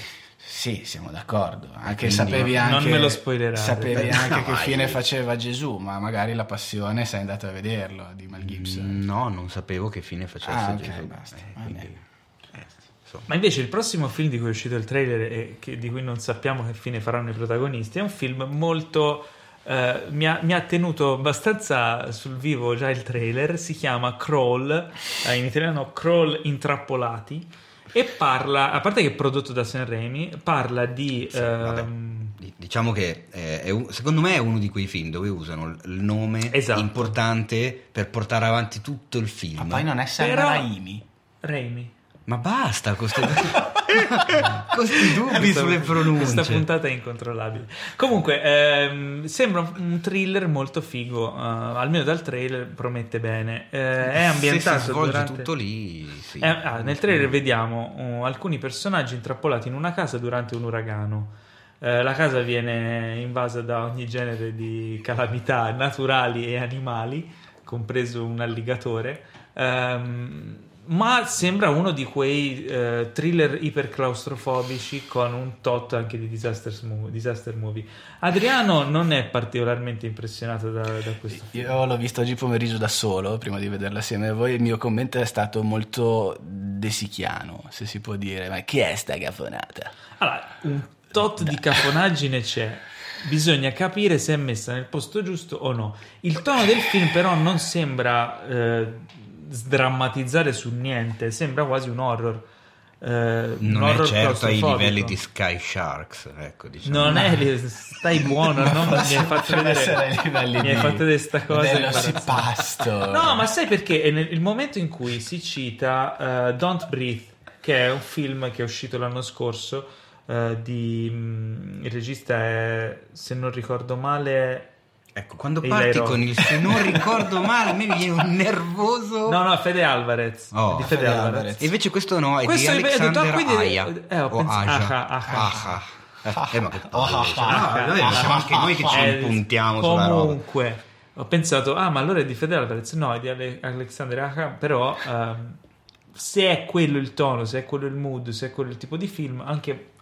Sembra sì. anche fatto con un budget più sostenuto. Boh, non lo so, mi sembra La, un- la presenza ricorrente e ingombrante di questi alligatori barra coccodrilli A me me la fa scendere un po', mi ricordano un po' stile i film tipo Anaconda o non lo so. Ma non sembra quello il mood, però tutto può essere. Poi comunque immaginati che se c'è una scena con un alligatore, magari hanno messo quella nel trailer perché vende l'alligatore, Mm. sai, no? Eh, ma Come le borse di eh, alligatore. Che, rito- sì. che ritorna tanto in questo trailer. Questo, Non lo so, comunque, comunque, comunque, Comunque sono sicuramente- le borse di coccodrillo, non di alligatore, Paolo. non le fanno di alligatore. Che ne sai te che non le fanno anche di alligatore? Ma che no, sì, beh, può, può darsi. Tu la sai la, La differenza moda. tra alligatore e coccodrillo, ad esempio? Certo. Che- eh, eh, facciamola sapere anche ai nostri Ah, il ascoltatori. coccodrillo è in Australia, l'alligatore è in, in America. In bravo, Florida. bravo Paolo. Il coccodrillo ha il muso più stretto e parla australiano. e quindi ha l'accento Andiamo tutto così. avanti. E comunque, se posso, l'alligatore È della Florida è anche molto buono, ve lo consiglio. Ma anche il coccodrillo, eh, io l'ho mangiato. Io ho Ma il mangiato coccodrillo tutte e due e preferisco l'alligatore. Madonna, sai Eh, questo? incontrollabile. Comunque nel film qualcuno morirà, ma se c'è qualcuno che invece non muore, eh? L'immortale. ma guarda come mi coglie. Ma chi è assist. l'immortale? Chi è l'immortale? Allora, intanto Ciruzzo. eh, Ciruzzo di... Di Gomorra. Sì, eh, Di... co- Ciro, Ciro, Ciro Ciro. l'immortale. Ciro Eh. l'immortale. Chi non Cosa conosce c'è? Ciro l'immortale? Perché hai- fatto No, Marco strana. D'Amore, non mi viene il nome. Ah, Marco D'Amore, Marco D'Amore. Marco D'Amore. Marco D'Amore è bravissimo nel ruolo di Ciro l'immortale, che è diventato il suo personaggio iconico. Ehm, ora, l'immortale è immortale, ma chi è al passo con la stagione precedente, non l'ultima, di Gomorra, eh, sa che l'immortale non se la stava passando troppo bene. Ma a quanto pare in- è stato annunciato questa settimana questo film eh, che appartiene al Gomorra Cinematic Universe di, eh, dell'immortale. Il film si intitola L'immortale E e figa, abbiamo capito che potrebbe essere, potrebbe essere relativo Un- un all'immortale. Potrebbe essere un Potrebbe essere un prequel prequel racconta... come un sequel, perché se si chiama l'immortale vuol dire che lui non morirà mai. Ho capito, no, secondo me è un prequel che racconta la vita dell'immortale prima che diventi immortale. E quindi Io si invece- intitola Immortale perché ti mostra l'immortale nel suo percorso verso l'immortalità. Io invece vorrei tanto che fosse un sequel, perché uno non sono più un amante, non- forse non sono mai stato amante dei prequel, perché sai già dove va a parare, non mi interessa sapere cosa faceva, non mi interessa, non, non lo voglio sapere. ma non dirlo con quella faccia di no, disprezzo basta prequel. totale. Dipende, ci Allora, sono dei prequel hashtag, carini, No, dai. hashtag basta prequel, L'hai dimmi un prequel bello. Bello, io un, pre- un prequel rispettoso. Rispettoso Rispe- non basta, dimmi un prequel bello. La cosa. Hai Eh? visto il prequel della cosa? Ma sul serio. C'è un prequel che è, girato, è stato girato 4-5 anni fa, se non ricordo male. La faccia di Teo no, è... eh, allora, io, allora, io sono. La cosa è uno dei miei film preferiti, in assoluto. Sono entrato in Ma sala. non dici il remake, vero? No. Ah no, perché se era il remake magari il prequel era meglio. Ma la- il, il- il No. prequel della cosa come si chiama? La cosina. No, si chiama. allora, Prima di diventare Ah, prima mi aggredite e mi guardate male quando tiro fuori questo titolo. Perché sei incontrollabile. Vabbè, comunque, dicevo, la cosa è uno dei miei film preferiti. Cioè, lo guard- lo- l'avrò visto almeno 20 volte, senza scherzi. Davvero, te fai la faccia. Come per No, dire, "Eh". Eh, non sa- ti sa giuro, ti contare, giuro, l'avrò fido. visto una ventina di volte perché è un film che comunque te lo guardi e ti mette sempre in uno stato di tensione pazzesco. Quindi è davvero, è davvero un, un gran film. Quindi figurati, Crawl. Quando, quando sono andato in sala a vedere un, un- un prequel relativo alla cosa. È un film fatto con rispetto, ti fa vedere quello Allora, che è allora. successo. Aspetta, Ok. fammi finire. Sì, sì, sì. Fammi finire. Però questa è una digressione, devi essere È conciso. più ci- conciso. Fondamentalmente ti fa vedere quello che succede nella, nella base dei pazzi norvegesi, norvegesi, dei pazzi certo. norvegesi prima che arrivi la cosa. A parte che sappiamo già cosa succede, perché l'abbiamo già visto eh, quando... Beh, eh, mica cioè, tanto. Da dove arriva la cosa Però, non lo sai. allora, ok, va bene, io ti do credito. Perché bel prequel Rogue io- One. Perché secondo me sei... Perché secondo me sei rispettabile. Allora, ehm, ok, allora dico, eh, rettifico, rettifico. Non amo particolarmente i prequel, anche se esiste un prequel bello che è il prequel della cosa. Eh, Rogue One. Dopo ne parleremo in un'altra sede, perché su Rogue One vorrei aprire una parentesi. Prossima puntata parleremo di Rogue One e della mia opinione su Rogue One.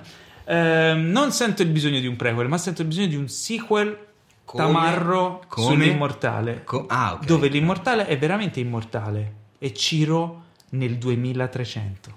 Bellissimo. Ok. E sarà un peplum. Sarà un peplum del futuro. Perché lui comunque ti- usa il potere della Pasqua, risorge ed è quindi l'immortale. Lui non ha bisogno di risorgere perché è immortale. Allora, andiamo avanti. Il- c'è il trailer di Blinded by the Light, un film british. Tra l'altro, trailer consigliato da, da Adriano, che devo ringraziare perché è entrato proprio così, come uno schiocco di Thanos, nella lista delle mie, mh, dei film che voglio vedere assolutamente. Eh, appartiene al British Cinematic Universe. di cosa parla questo film? Co- cosa, cosa vediamo nel trailer? Per me- eh, poi, secondo Vai, me vai. appartiene più al British Tandori, il Cinematic Ah, è vero, al Universe. Pakistani Eh, Cinematic perché Universe. c'è qualcosa di... È vero, è vero. È un film che parla che parlerà molto probabilmente di, di che la, la rincorsa dei- dei- del proprio sogno e di integrazione, che è un, un tema anche abbastanza ricorrente nelle- nella cinematografia britannica, che ritorna comunque in- anche con diversi toni. Penso per esempio a This is England, che è un film con eh, diciamo dei delle sfumature molto molto più, più toste, più dure, più ruvide rispetto a come si chiama scusa? Blinded by Bl- the light. Insomma, è la storia di questo Blinded by the light. di que- esatto. Esatto, questo ragazzo di questo giovane ragazzo pakistano che si ritrova a scoprire il boss. Beh, ricordiamo anche che è una commedia, no? È una commedia, assolutamente. E si ritrova a incontrare per la prima volta Bruce Totorrino. Ah, no. No, stiamo parlando di un altro boss, Paolo. Si parla di Bruce Springsteen. E e fondamentalmente diventa per lui fonte di, isper- di ispirazione, diventa un, eh, un mito e un esempio da, da seguire. Tanto da, nel trailer si vede che addirittura questo ragazzo si, recherà- si reca in, in America per vedere il- la città natale di, di Springsteen. Che è? Che, che minchia ne Ma so. che vergogna. Newark, Ma New. Jersey. Eh, non sono un grande No, fan forse del non è proprio New York. ma No, io non lo so, volevo mettere alla prova lui È nel New Jersey. È nel. New Jersey. Ma allora perché mi mettono il pezzo degli Human League a inizio trailer se Eh, ma lo- l- l'ho montato io il trailer, Teo. Ho capito, ma tu mi compri con la musica anni 80 che mi piace e poi mi spari il boss così, stananana. Eh, vabbè, comunque sia, sembra, sembra un bel film. Sì, eh, si è catapultato nella mia watch list e quindi vi consiglio di vedere assolutamente il trailer di Blinded by the Light, ma non di vedere il trailer di Spider-Man Far From Home. Perché è un brutto film? No, promette molto bene, però avrei voluto non vederlo. Per la serie dei... Teo, hai finito? Sto facendo, ho Sì, di fare le colonne sonore. Allora, eh, per la serie i trailer di film che voglio vedere ma che non avrei voluto vedere. Dopo Dark Phoenix c'è eh, Spider-Man. Spider-Man Far From Home. Perché questo trailer è troppo sorprendente, è talmente sorprendente che mi toglie sorprendentevolezza dal film stesso. E Il tra che- l'altro eh, eh, toglie anche so- sorprenditudine da quelli che sono i piani Marvel per i prossimi, credo, 25 anni. Perché si aprono miliardi di possibilità in maniera intelligente. ah, Sono- ricordiamo, questo è un film che appartiene al Marvel dei bas- Cinematic Universe. Sono dei bastardi. Come cazzo fanno a fare queste cose? Ma spiega cosa succede. Ah, intanto No, non si appare... può spiegare, perché Ah, se uno intanto non ha visto appare... No, no, no, no, ah, vi spieghiamo questo trailer senza spoiler. A inizio trailer appare eh, il buon Tom Holland. fai, eh. Appare il buon Tom Holland eh, che dice: Attenzione, ragazzi, se non avete visto ehm, Endgame, Avengers Endgame, non guardate questo trailer perché ci saranno degli spoiler per chi non ha visto Avengers Che Endgame. è buffo che lo dica Spoilerman, perché Tom Holland è È famoso noto per, per aver... spoiler. Esatto. Ma allo stesso tempo è buffo che lo dica, per esempio, se viene proiettato in un cinema. Cosa fa la gente? Si strappa gli occhi e le orecchie. No, comincia a, a- a- a tapparsi le orecchie e fare... Allora poteva dire: attenzione, se non avete visto Endgame, tappatevi le orecchie e fate. Cioè, non lo so, capite? Gli occhi, le orecchie, tutto. Tappatevi tutto. Allora, nel trailer si vede eh, Peter Parker e il film esce a luglio. Ragazzi, quindi eh, Spider-Man Far From Home a luglio. Ah, questa... trailer. Sì, Eh, non è quello che pensavate. Se avete visto il vecchio trailer, ecco, eravate fuori strada. Diciamo anche che c'è l'ingresso di del caro Jay Gyllenhaal. C'è Jake Gyllenhaal che interpreta un personaggio e mm, Vabbè, c'è... certo, Sì. non è lì per fare lo stativo. Ci sono quasi tutti i personaggi del primo film, Tranne uno. eh, tranne- ma forse più di uno, però molti ci sono. E ci sarà una scena a Venezia, tutto quello che si è visto nell'altro trailer, più una simpatica rivelazione che cambia tutto, non solo in questo film, ma in tutto il Pakistani Cinematic, no, il Marvel Cinematic Universe. Quindi eh, Spider-Man Far From Home, io sono infoiato. Cinefact che arriva direttamente dal set di Spider-Man Far From Home. Ah. No, è uno spoiler, fatto- non mi spoilerare, eh? No, sono già vulnerabile. no, no, semplicemente ehm, c'è una scena in cui c'è un gondoliere veneziano che canta O Sole Mio. E questa Eh? potrebbe essere un indizio. Poi chissà se l'hanno montata nel film. Io questa cosa la sto raccontando e poi la gente va a vedere il film, allora, non tu- la vede e dice mica Teino, ma racconti le cazzate. No, in realtà no, cioè me potrebbe- uno potrebbe che ha fatto la comparsa lì. che cantava per- così. Ma in realtà è una casualità? Non è una casualità? C'entra con il film? Ah, tu dici che data Eh, la, re- beh, la big eh, revelation, la big del revelation film potrebbe essere in eh, realtà una bella lettura anche Napoli e Venezia non sono così distanti. Sono la E stessa Non persona. posso dire di più. Non posso questa. dire Tu hai mai visto Napoli e Venezia nella stessa stanza nello stesso momento? No. No, aspetta, ma non era così. Era su, Hai mai Batman. mangiato una pizza in una gondola? Mm, no. Vedi? Mm. Coincidenze? Hai Io non Hai credo. mai preso lo spritz sul Vesuvio? Neanche. E con questo passiamo. Chiudiamo la puntata e No, no, chiudiamo perché abbiamo le recensioni Io devo veloci, veloci. via. No, Teo, le facciamo veloci, ma le Devo facciamo. andare- ma è tardi, perché abbiamo delle recensioni andare- bellissime. Tra l'altro, tu hai visto un, un film Sì. spietato. Sì, eh, oddio, dispietato Allora, è su Netflix è Eh, uscito sì, questo film. uno spietato, con Lo Riccardo. Scamarci. Riccardo Scamarci. quello che sta- la cui promozione è stata fatta con l'inganno della cadrega. Esatto. Bellissima. Secondo me allora, il, il Che infatti è, è la cosa bella del è una cosa molto bella. il promo con che- Giovanni. che- Allora, parliamo di pollice verso o pollice come si dice, retto? Po- eh, pol- po- eh, vabbè, sì, Pollice su o pollice pollice su pollice giù era troppo mainstream. No, mi piace metterti in difficoltà e di conseguenza mettere me stesso in Ecco. difficoltà. Piaciuto o non piaciuto? No. Giudizio negativo per te o giudizio positivo per me? Mm. Eh, eh, perché? Hai tre cose negative da dire del film. L'ho trovato deboluccio, eh, la Milano criminale degli anni 80 è inesistente da ogni punto di vista e il- il personaggio non è né spietato né nient'altro, è, è tutto molto tiepidino. E Riccardo come se l'ha cavata? Molto bene, la, la cosa positiva del film Sono è lui d'accordo. e tra l'altro da milanese mi fa un'impressione allucinante sentirlo parlare con l'accento milanese. Non- eh, non sempre credibile. non sempre, però spesso è credibile Se e quando è credibile fa effetti, eff- eh, fa strano. Ah, il film è un ex- excursus nella vita di questo criminale eh, che ricorda un po' ehm, Goodfellas per certi versi, vagamente. È una delle fonti di ispirazione, no? Ma veramente? Ma perché l'hai letto da qualche parte o perché l'hai supposto tu? No, beh, di buono, è palese. Ma dove?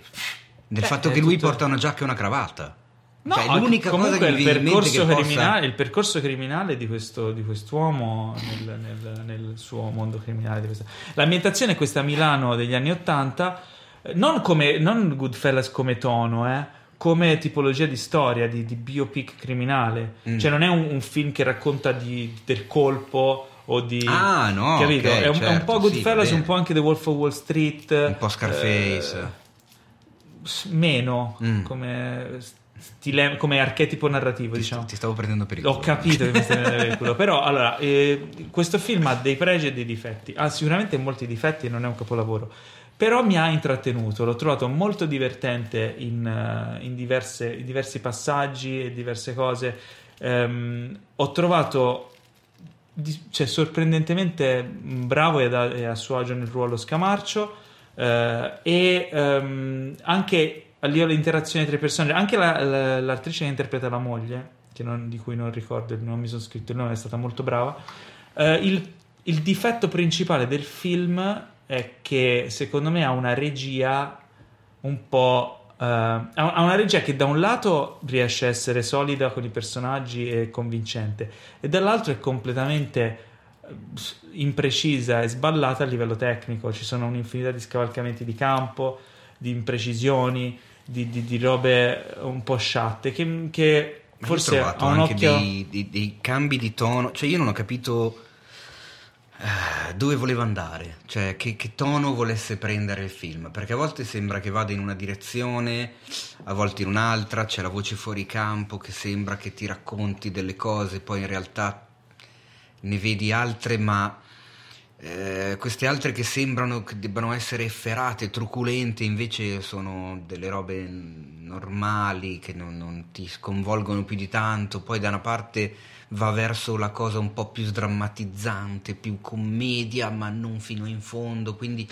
non sai se ridere opp- oppure no. No, beh, io, a me, a me ha È un fatto molto ridere, devo dire. Forse dipende dal mood in cui lo un guardi, po' non so. confusino, un po'... Sicuramente non ha un intento chiaro il film. Eh, Però molto, l'ho fi- trovato... molto figa l'amante. Ecco, questa cosa va detta. Non lo so, a me... No? La sorella di Letizia Castà. Così, Davvero? Ve la, ve la butto lì. Ecco perché ci somigliava. Eh, hai visto? E con questa passiamo al prossimo film che abbiamo visto io e eh, Adriano, che è secondo me un filmone ed è Stanley e Ollio o Stan and Ollie, Stan and Ollie, eh, che racconta appunto la storia di Stanley e Ollio. No, devi fare. Cos'è quello? Che ne pensi, Adriano? È piaciuto o no? A me è piaciuto molto, l'ho scritto anche nella recensione che ho buttato giù per Cinefax. E, mm, gli ho dato, sì, sono stato un po' stitico, hai ragione Paolo, me lo dico già da solo. Gli ho dato solo un 73, forse meritava qualcosina di più. Però sai cos'è? Gli ho dato un voto moderato perché l'ho trovato un film molto moderato anche nei toni. Nel senso che non mi ha entusiasmato che sono uscito dal cinema sbalordito. Però mi ha, mi ha commosso il giusto, mi ha fatto divertire il giusto. Non è un film che cerca la sterzata narrativa o il pathos esagerato per farti tirare fuori il fazzoletto dalla tasca a tutti i costi. E quindi, quindi sono stato un po' stringato per quello. Però è, è veramente un gran bel biopic, assolutamente. Loro due sono. È sono un bel baiocco. Biocco, biopic, biopic, ditelo Biopic, come sì, volete. biopic. Biopic. Bel- bel film biografico. Con gli sulle pronunce? Allora, E quindi Stasera siete loro due, loro due sono spettacolari. John Sono- C. Reilly John C. Reilly fa- John C. Reilly fa- Adesso è diventato. Rally. e, Rally. e, ehm, Steve Coogan. Steve Coogan fa eh, Stanley o Stan Laurel. Stan Laurel. Eh, loro incredibili, cioè ci sono, delle, ci sono dei punti in cui si vede loro riprendono dei film e poi fa vedere il girato e non ero sicuro se fossero loro o gli originali. Parli forse quanto- della scena iniziale che sono Sì. i fanciulli del West dovrebbe Sì, no, essere. sono veramente straordinari. Tra l'altro, se non vince come miglior make-up questo, io non ho parole perché eh, John C. Reilly truccato da, da olio vecchio è qualcosa di incredibile. Io l'ho visto in lingua originale e fanno un lavoro veramente eccelso. Ora non ho mh, molta affinità con le voci originali di Stanley Ollio perché comunque li vedevamo in italiano doppiato Ollio da Alberto Sordi e Stanley non, non mi ricordo, non so da chi, però famoso l'Ollio di, Star- di Alberto Sordi. Eh, ma comunque è un, un gran film e tra l'altro a me ha fatto piangere un botto, ha fatto ridere tanto e piangere tanto perché eh, riesce a tratteggiare questi personaggi e come dici tu effettivamente non è un film esplosivo, è un film che ti accompagna per mano piano piano a conoscerli fino ad arrivare al punto di capirli veramente ed è lì che mi ha devastato il cuore perché eh, cioè, mi viene da commuovermi anche a- di nuovo adesso a raccontarlo riesce a toccare Forse dipende dal vissuto di ciascuno, eh, non lo so. Eh, però se riesci a entrare in sintonia empatica con quei personaggi, ci sono dei momenti del film che sono veramente eccezionali. Quindi straconsiglio eh, Stanley Ollie o Stan e Ollie eh, a tutti. Mi accodo. E, e tra l'altro fa anche ridere un casino perché loro erano dei grandi, cioè veramente dei geni. Io approfitto, non ho ancora visto il film che però è in lista e butto lì un cinefact relativo a quello che hai appena detto Paolo sul doppiaggio Vai. di Stanley Olio. Non so se lo sai, ma eh, inizialmente i doppiatori di Stanley Olio erano Stanley Olio stessi, perché loro recitavano il film in cinque lingue diverse. Ma dai. rifacevano le stesse scene recitando in cinque lingue diverse. In Questa inglese, spagnolo, francese, italiano e mi sembra tedesco, se non vado errato. Chiaramente non avevano la più pallida idea di, di cosa stessero dicendo perché leggevano i cartelli con la pronuncia fonetica delle parole. Da qui è venuta fuori la pronuncia stupida che poi hanno ripreso Ah. i doppiatori italiani. No. Nasce esattamente dalla loro vera pronuncia dell'italiano perché non sapevano cosa stessero dicendo. Ma io voglio vedere quelli recitati da loro in italiano. Ce ne sono, eh, ne sono pochissimi e mezzi introvabili perché sono, sono veramente i primi e le versioni non doppiate con le loro voci sono una, roba, una rarità. Però cercando molto bene si possono trovare. Hai presente quando Ollio nella versione italiana fa "Mm", no? che è tipico che è, è Alberto Sordi puro, eccetera. In, in originale, ora tu l'hai visto in italiano? Sì, purtroppo sì. E fa così lui? Sì, li hanno, hanno scimmiottato sordi, sì. Ok, in originale lui fa "Mm". Questo fa, non fa "Mm", fa "Mm". Questo e basta. Quindi è una sorta di invenzione di sordi. Cioè, beh, come la Sì, famosa risata di Eddie Murphy esatto, e io inventata questo, da Colla. esatto, e questo non lo sapevo ed è curiosa come cosa, però è interessante. Insomma, c- c'è sempre questa sorta di arricchimento poi in, cias- in ciascun mercato, ciascuna lingua de- di questi, di questi, eh, fenomeni. O comunque, cioè, dobbiamo anche considerare il fatto che Stanley e Ollio sono stati delle celebrità fuori scala per i termini odierni. Cioè, immaginatevi, eh, come dicevo prima, tempi in cui questi film andavano nei cinema per anni, in cui non c'era la TV, in cui loro erano su tutti i manifesti e la gente li conosceva in tutto il mondo.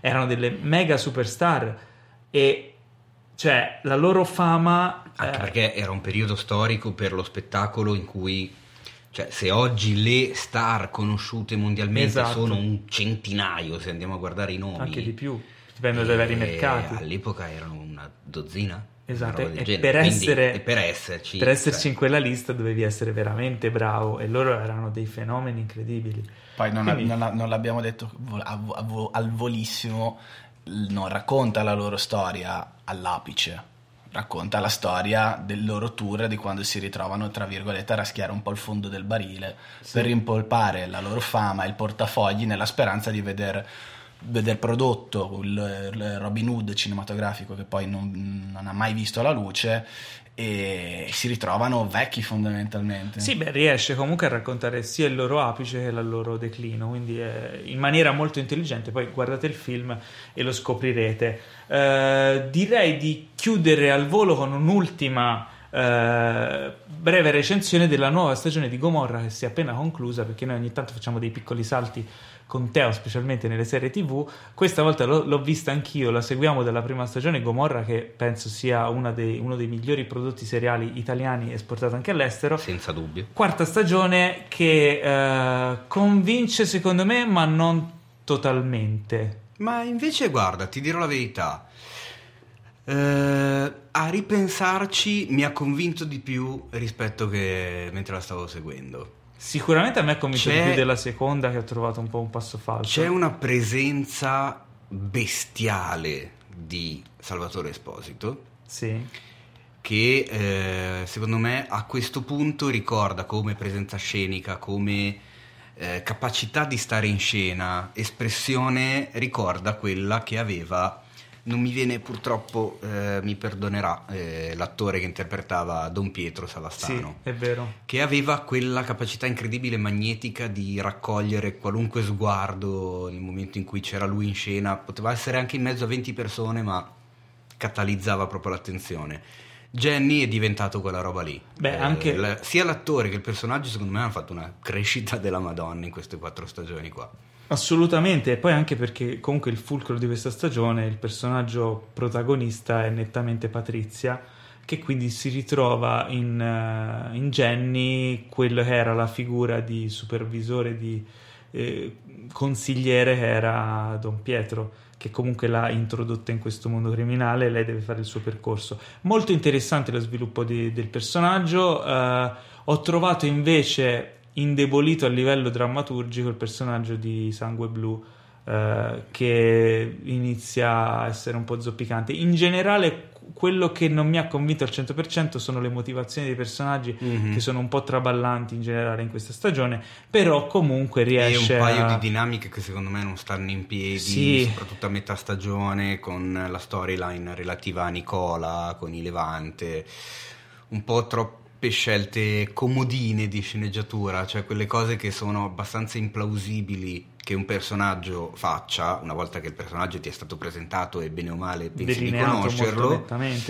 in realtà poi fa delle cose che non gli appartengono, ma capisci che gli sceneggiatori gliele fanno fare perché gli fa comodo che le faccia. E questa Mhm. roba qua a me mi, mi fa sempre un Sì, po' andare sì, sì, via. sì, nettamente è una stagione zoppica, ma che comunque mantiene un intrattenimento di buon livello.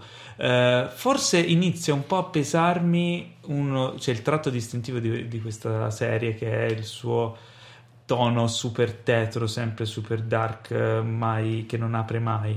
Forse alla quarta stagione inizio un pochino a, a soffrirlo. Non c'è mai una mezza battuta. C'è bisogno c'è della mai- linea comica, Paolo. No, la Un linea di lo- La locura, Paolo. Però scusami, cioè... La cazzo di locura. sì, dai, ma che c'è un personaggio che Perché fa una questa mezza è l'Italia, battuta. un paese di musichette, mentre fuori c'è la morte. Eh, Questa hai è capito, hai citazione lunghissima che se non hai colto veramente vergognati. Tu e tutti quelli che non l'hanno colta. Andate a recuperarvi Boris immediatamente, subito dopo il podcast. Grande serie. E quindi niente, concludiamo, concludiamo No, questa ma anche puntato- conchiudi- anche conchiudiamo, concludiamo, dai. chiudiamo con, eh, con tutti voi maledetti ascoltatori. no, grazie per averci ascoltato. Non ho capito questa uscita finale lo so, cattiva. perché sì, perché basta, è tardi, andiamo Vabbè, a dormire. Comunque Paolo, eh, sappiate che quello eh? che vi ha detto Maledetti è Paolo, io invece vi voglio un sacco di bene e vi amo Benedetti, benedetti, continuate ad ascoltare questo podcast, continuate ad iscrivervi in massa, in massa con delirio anche e soprattutto a lasciare una bella recensione a 5 stelle per aiutarci a diffondere il nostro magnifico podcast. E si capisce quando sto leggendo No, quando sto assolutamente no, Sembra le- le avvertenze dei medicinali. Spontaneo. leggendo. Ma lo sapete che ci potete ascoltare anche su Spotify? Ma va. lo sapete che ci potete ascoltare su Apple Podcast, Ma su no. Google Podcast? Uh, Eh, addirittura. Lo sapete che se usate il vostro smartphone... Ma, eh? ma anche su Spreaker? No, No. Su Spreaker Su- no. Ma perché? Spreaker o Spreaker no. Per- perché? Perché no? Non si può perché non è un aggregatore. Ma me lo chiedono Noi tutti ogni giorno. Però su SoundCloud sì. Eh, va bene. E comunque ci potete ascoltare dove vi pare, ma se vi iscrivete nel momento in cui esce la puntata, vi apparirà nelle notifiche del vostro cellulare. È consigliato ascoltare il podcast in viaggio mentre si fanno le faccende domestiche e mentre si fa l'amore. Ma soprattutto mentre si fa eh, le faccende domestiche. Ecco. Eh, seguiteci anche su Instagram come cinefax.it, potete seguire anche me su Instagram at Paolo Cellamare, ma nel frattempo... Ma- ma- ma- in- ma- ma eh, anche anche, Adriano, anche Adriano, anche scusa, Adriano, eh. ce l'hai Instagram Adriano? Certo, Sì, è un nome bellissimo. È troppo lungo, non me lo Come? ricordo Dillo neanche. veloce se- Eh, se Adria- guadagnare. Adriano underscore Mace underscore movie eater con una sola E tra movie e eater. Movie... Man- mangiatori- Movieater. Mo- Movieter. mangiatori di Mov. Di Mov. Ah, bellissimo. E quindi niente, eh, vi saluto, vi saluta Teo Yusufian, Ciao, ne. vi saluta Adriano Meis Ciao a tutti, alla prossima. e io, perché- io non vi saluto. Non avevo. Ma è bellissimo che potevo fare tutta la puntata così, è molto rilassante. Vi Potremmo saluta Dick. un- una puntata del podcast ASMR in cui facciamo tutta la puntata che parliamo di film in questo modo. Ok, facciamola. Ciao ragazzi, ci sentiamo la prossima volta. Vi voglio bene. Ciao.